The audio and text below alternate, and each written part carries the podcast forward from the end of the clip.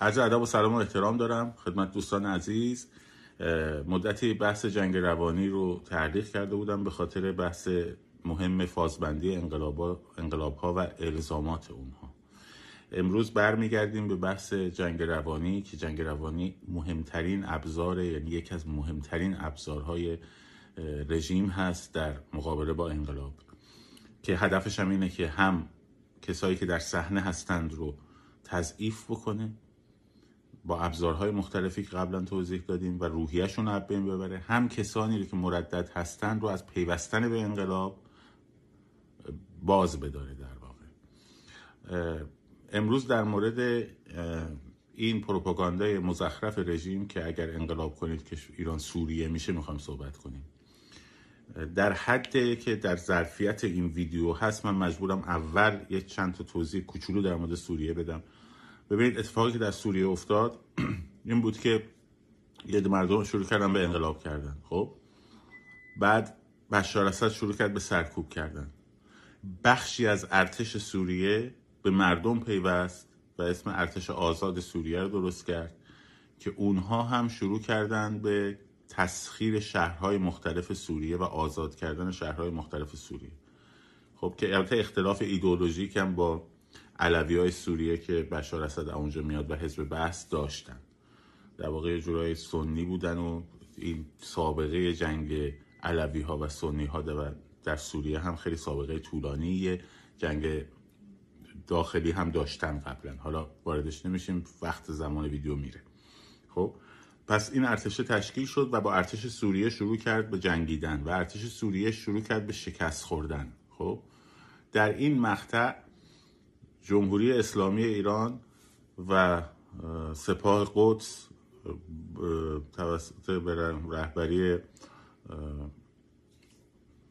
آقای قاسم سلیمانی معروف به شهید کتلت سلیمانی وارد سوریه شدن به عنوان نیروی زمینی در حمایت از ارتش بشار اسد و روس‌ها همونطور که آقای ظریف گفته در واقع به سلیمانی دستور دادن که شما وارد شید و روس‌ها هم به عنوان پشتیبانی هوایی، چون پایگاه طرطوس براشون خیلی مهم بود و نمیخواستن اون موقعیت رو در سوریه از دست بدن، وارد شدن در حمایت از ارتش بشار اسد. بعد که این شد امریکا هم وارد شد در حمایت، کردها رو تقویت کرد و کمی ارتش آزاد رو تقویت کرد. اسرائیل هم از اون ور وارد شد، در واقع به صورت غیر مستقیم حمایت نظامی، ولی امریکایی‌ها وارد شدن رسما. این باعث شد که دو تا گروه، یعنی دو تا ارتش خارجی، دو گروه ارتش گروه خارجی شروع کنن در سوریه با هم درگیر شدن و البته خب امریکایی‌ها هم شکست خوردن در واقع. در نهایت ترکیه هم این وسط نقش بازی کرد در حمایت از ارتش آزاد و سوریه به همین وضعیتی بود که در اومد. درست شد. کسانی که میگن اگر انقلاب بشه ایران سوریه میشه، یک چیز بسیار مهم رو باید نشون بدن. کدام ارتش خارجی، کدام ارتش‌های خارجی قرار است به حمایت از نظام جمهوری اسلامی به ایران لشکرکشی کنن، خب به ایران لشکرکشی کنن و مردم معترض رو شروع کنن به سرکوب کردن و با ارتشی که از در واقع نظام جدا شده شروع کنن به جنگیدن.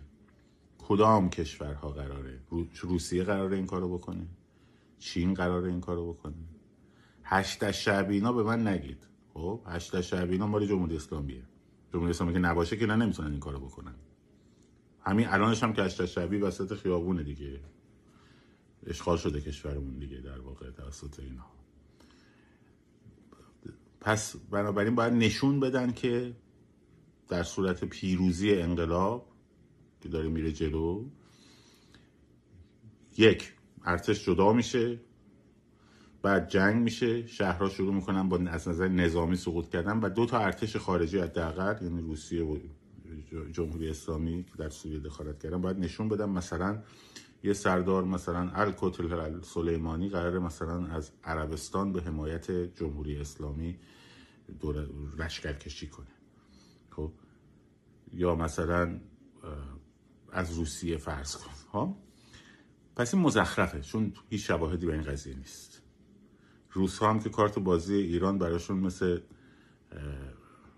خاج دو خاج میمونه، بیشتر هم ارزش نداره، باش بازی میکنن و به موقع فروختن همیشه ما رو، ایران رو، در این جمهوری اسلامی رو.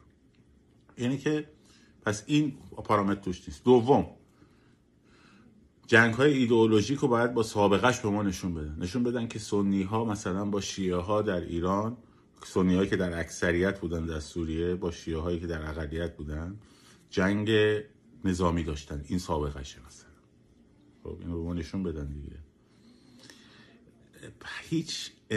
هیچ انقلابی رو نمیشه با هیچ انقلابی از نظر ابجکتیو مقایسه کرد، فقط از نظر سابجکتیو میشه مقایسه کرد که همون فازبندی ها و این داستان هاست. و این مزخرفی که اینها میگن هیچ استنادی نداره، هیچ ارتباطی نداره و هیچ عناصر مشترکی نداره. بنابراین و خیلی هم متفاوته. حتی مثلا در لیبی یه مدل دیگه ای رفت انقلاب، در تونس یه مدل دیگه ای رفت که اینا باز شباهت بیشتری داشتن تا به سوریه، تا حتی در مصر مثلا به یه شکل دیگه ای رفت تا ایران، حداقل از نظر فرهنگی و بافت دینی اجتماع. اینه که پرت و پلاست، این حرفا پرت و پلاست. بله یه خطر هست، اونم اینه که مثلا حزب اللهی‌ها که ساقط بشن، یه بخش زیادشون که مزدورن، هیچی، مزدور هیچ وقت جانشو نمیذاره کف دستش. یه بخششون هستن که خب مثل همه انتحاریا مغز درستی ندارن دیگه، ایمان جاش گرفته، ایمان پوشادی خرافه، و اینها ممکنه حرکت‌های تروریستی هم بکنن. اون مدل ایمان رو دارم میگم، اون نمیگم هر کسی ایمان داره مغزش کار نمیکنه، منظورم این نیست. خب ممکنه بیان حرکت‌های تروریستی بکنن، اما گروه‌های تروریستی تا ریسورس خارجی نگیرن، یعنی امکانات از خارج نگیرن، اصلا امکان نداره موفق کارشون بتونن ادامه بدن، ها.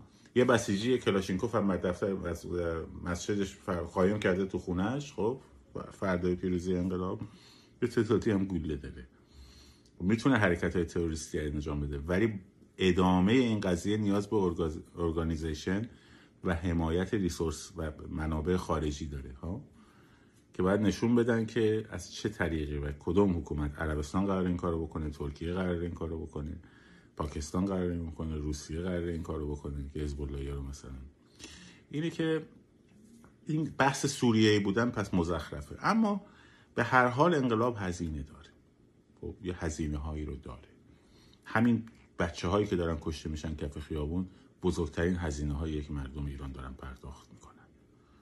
خب همین بچه ها این بزرگترین هزینه های این انقلاب. هر چالشی هم میتواند به وجود بیاد، ها. تنها مغزهای نابالغ هستند که در مواجهه با چالش دچار فلج میشن.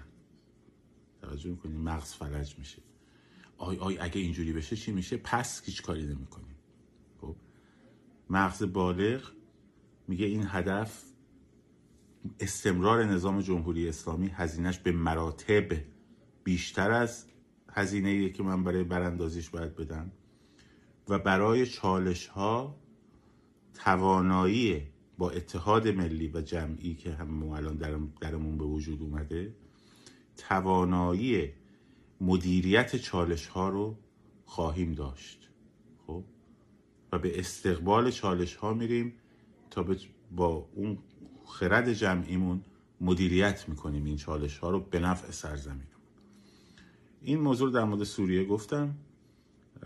فردا لایف خواهم داشت و البته یک موضوع در مورد شوک درمانی فردا مطرح خواهم کرد که در مورد بحث جنگ روانی است. شاد و سرفراز آزاد باشید. پاینده باد ایران. زن، زندگی، آزادی.